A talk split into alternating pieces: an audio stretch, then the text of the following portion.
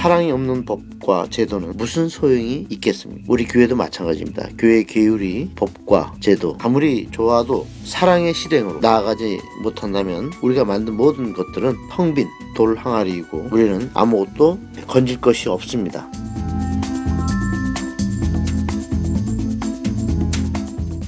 신성국 신부가 들려주는 요한 생명 이야기. 그 따끈따끈한 이야기를 지금부터 함께 들어보아요.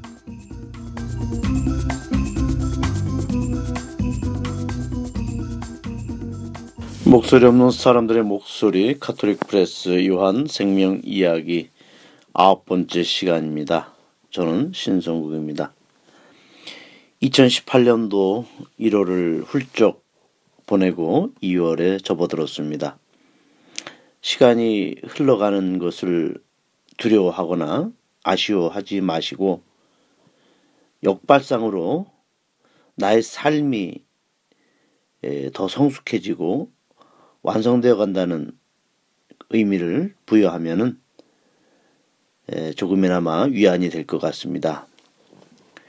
나의 생물학적 몸과 물리적 나이는 시간이 흐를수록 병들고 쇠약해지지만 나의 정신적 또 인격적 삶은 고귀하고 아름다운 열매에 도달하고 있다는 그 생각을 가지면 자부심을 가질 것 같습니다. 이제 곧 평창 동계 올림픽이 온 세계가 지켜보는 가운데 멋지고 평화롭게 잘 되기를 염원하면서 요한 생명 이야기 시작해 보겠습니다. 오늘은 요한복음 2장 1절에서 12절 네, 가나의 혼인잔치에 대해 함께 생각해 봅시다.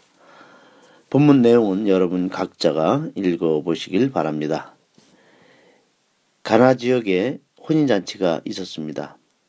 가나는 예수의 고향 나자렛에서 15km 떨어진 조그마한 마을입니다.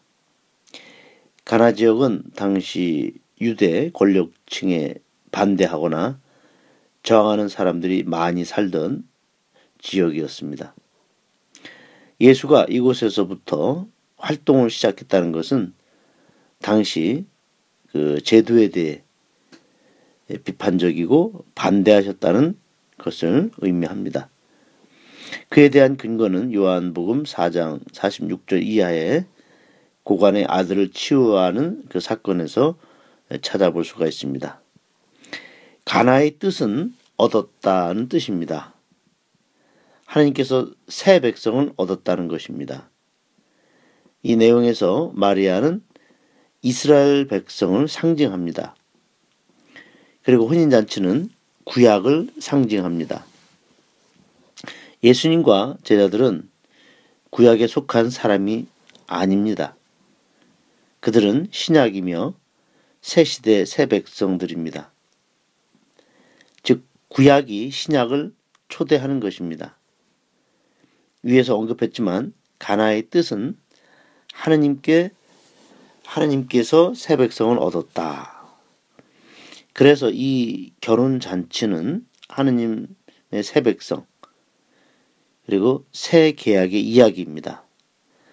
잔치 도중에 포도주가 다 떨어지자 마리아가 예수께 와서 포도주가 떨어졌다고 알려줍니다. 예수는 어머니를 보고 어머니 나에게 어쩌란 말입니까? 아직 제 때가 오지 않았습니다. 이 가나 혼인 잔치에서 성모 마리아는 이스라엘을 상징합니다. 즉 구약을 대표하는 인물로서 마리아를 상정했습니다. 마리아께서 포도주가 다 떨어졌구나 하신 것은 구약 시대 종교를 선언한 것입니다. 하느님과 이스라엘 백성과의 그 사랑이 다 끝났다는 것을 말합니다. 예수 그리스도가 오심으로 해서 구약 시대는 끝났고 새로운 시대가 열렸다는 것입니다.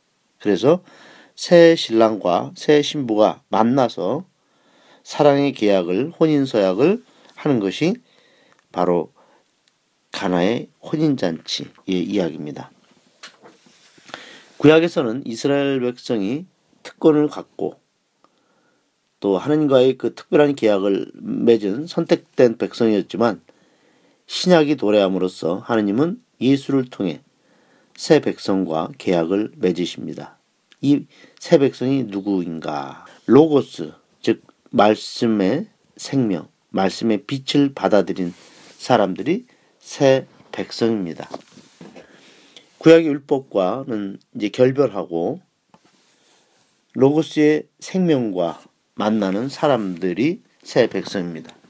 마리아께서 하인들에게 그가 시키는 대로 하시오라고 하신 것은 새로운 계약을 맺는다는 것을 뜻하는 것입니다. 혼인잔치에 있어서 이 하인들은 새로운 백성이고 그리스도의 협조자들입니다. 새 계약의 백성으로서 충실하라는 말, 바로 그가 시키는 대로 하시오. 포도주가 다 떨어진 돌 항아리는 율법을 상징하는 것입니다. 돌 같은 마음, 움직이지 않는 고정된 딱딱한 마음. 율법은 사람들을 경직되게 만들었습니다. 율법은 하느님을 생명과 사랑의 하느님으로 보여주지 못하고 율법 조문을 잘 지키느냐, 안식일 규정을 잘 따르느냐에 따라서 하느님과 사람의 관계를 경직되게 만들었습니다. 그러니까 하느님은 율법 속에 옴짝달싹 못하는 하느님. 하느님을 율법 속에 가두어 두고 사람들을 억누르고 또 사람들의 삶을 숨도 제대로 쉬지 못하게 그렇게 만드는 종교, 유대 종교의 율법이었습니다. 따라서 율법 제도는 겉보기에는 화려하고 거룩하지만 속은 텅 비어 있고 아무 사람들을 내게 도움을 주지 못하는 껍데기에 불과했습니다. 그 안에는 하느님 말씀도 담지 못했고 또 하느님 사랑도 없었습니다. 정치 권력자와 종교 지배층이 사람들을 지배하고 착취하게 한 수단으로서 율법과 제도를 만든 것입니다. 사랑이 없는 법과 제도는 무슨 소용이 있겠습니까? 우리 교회도 마찬가지입니다. 교회 계율이 또 교회의 어떤 법과 제도 그런 규정들이 아무리 좋아도 사람 사랑의 실행으로 나아가지 못한다면 그 우리가 만든 모든 것들은 텅 빈 돌 항아리이고 우리는 아무것도 건질 것이 없습니다. 가나의 혼인잔치에서 잔치 책임자가 나옵니다. 영어로는 the head waiter. 이 본문에서 head waiter는 권력자를 상징합니다.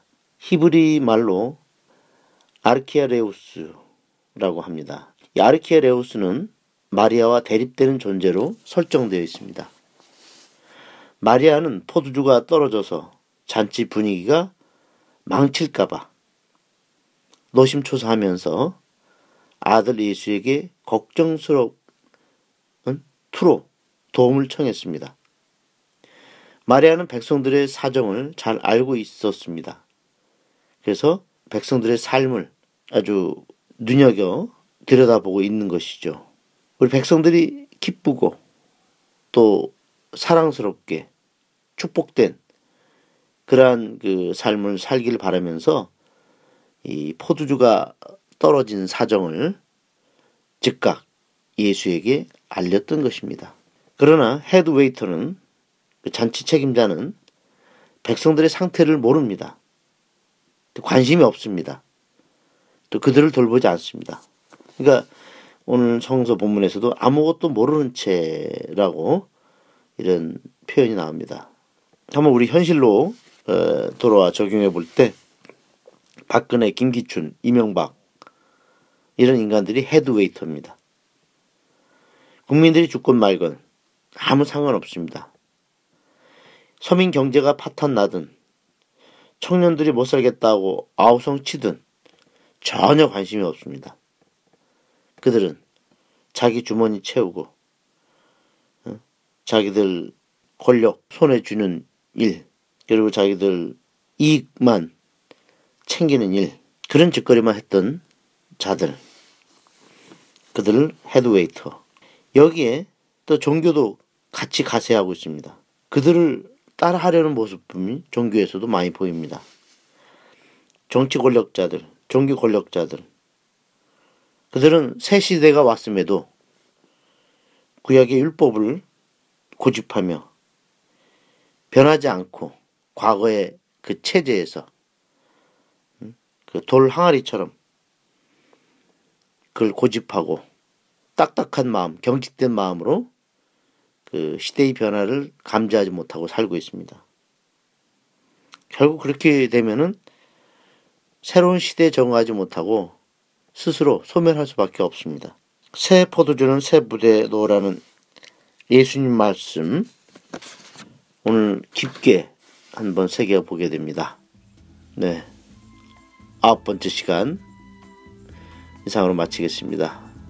여러분들 평창 올림픽 잘 성공리에 개막식하고 또 잘 치르고 또 그로 인해서 우리 남과 북에 또 새로운 훈풍이 불어올 수 있도록 또 함께 우리 기도하면서 이 시간 마치겠습니다.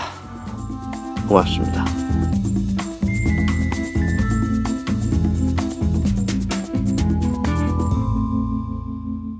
깨어있는 신앙인은 교회 쇄신을 위해 함께 노력합니다. 네이버 다음 구글 검색창에서 가톨릭 프레스를 검색해 주세요. 목소리 없는 사람들의 목소리 가톨릭 프레스가 여러분의 참여를 기다립니다. 아, 맞다. 페이스북과 카카오 스토리 채널도 있어요. 윙크.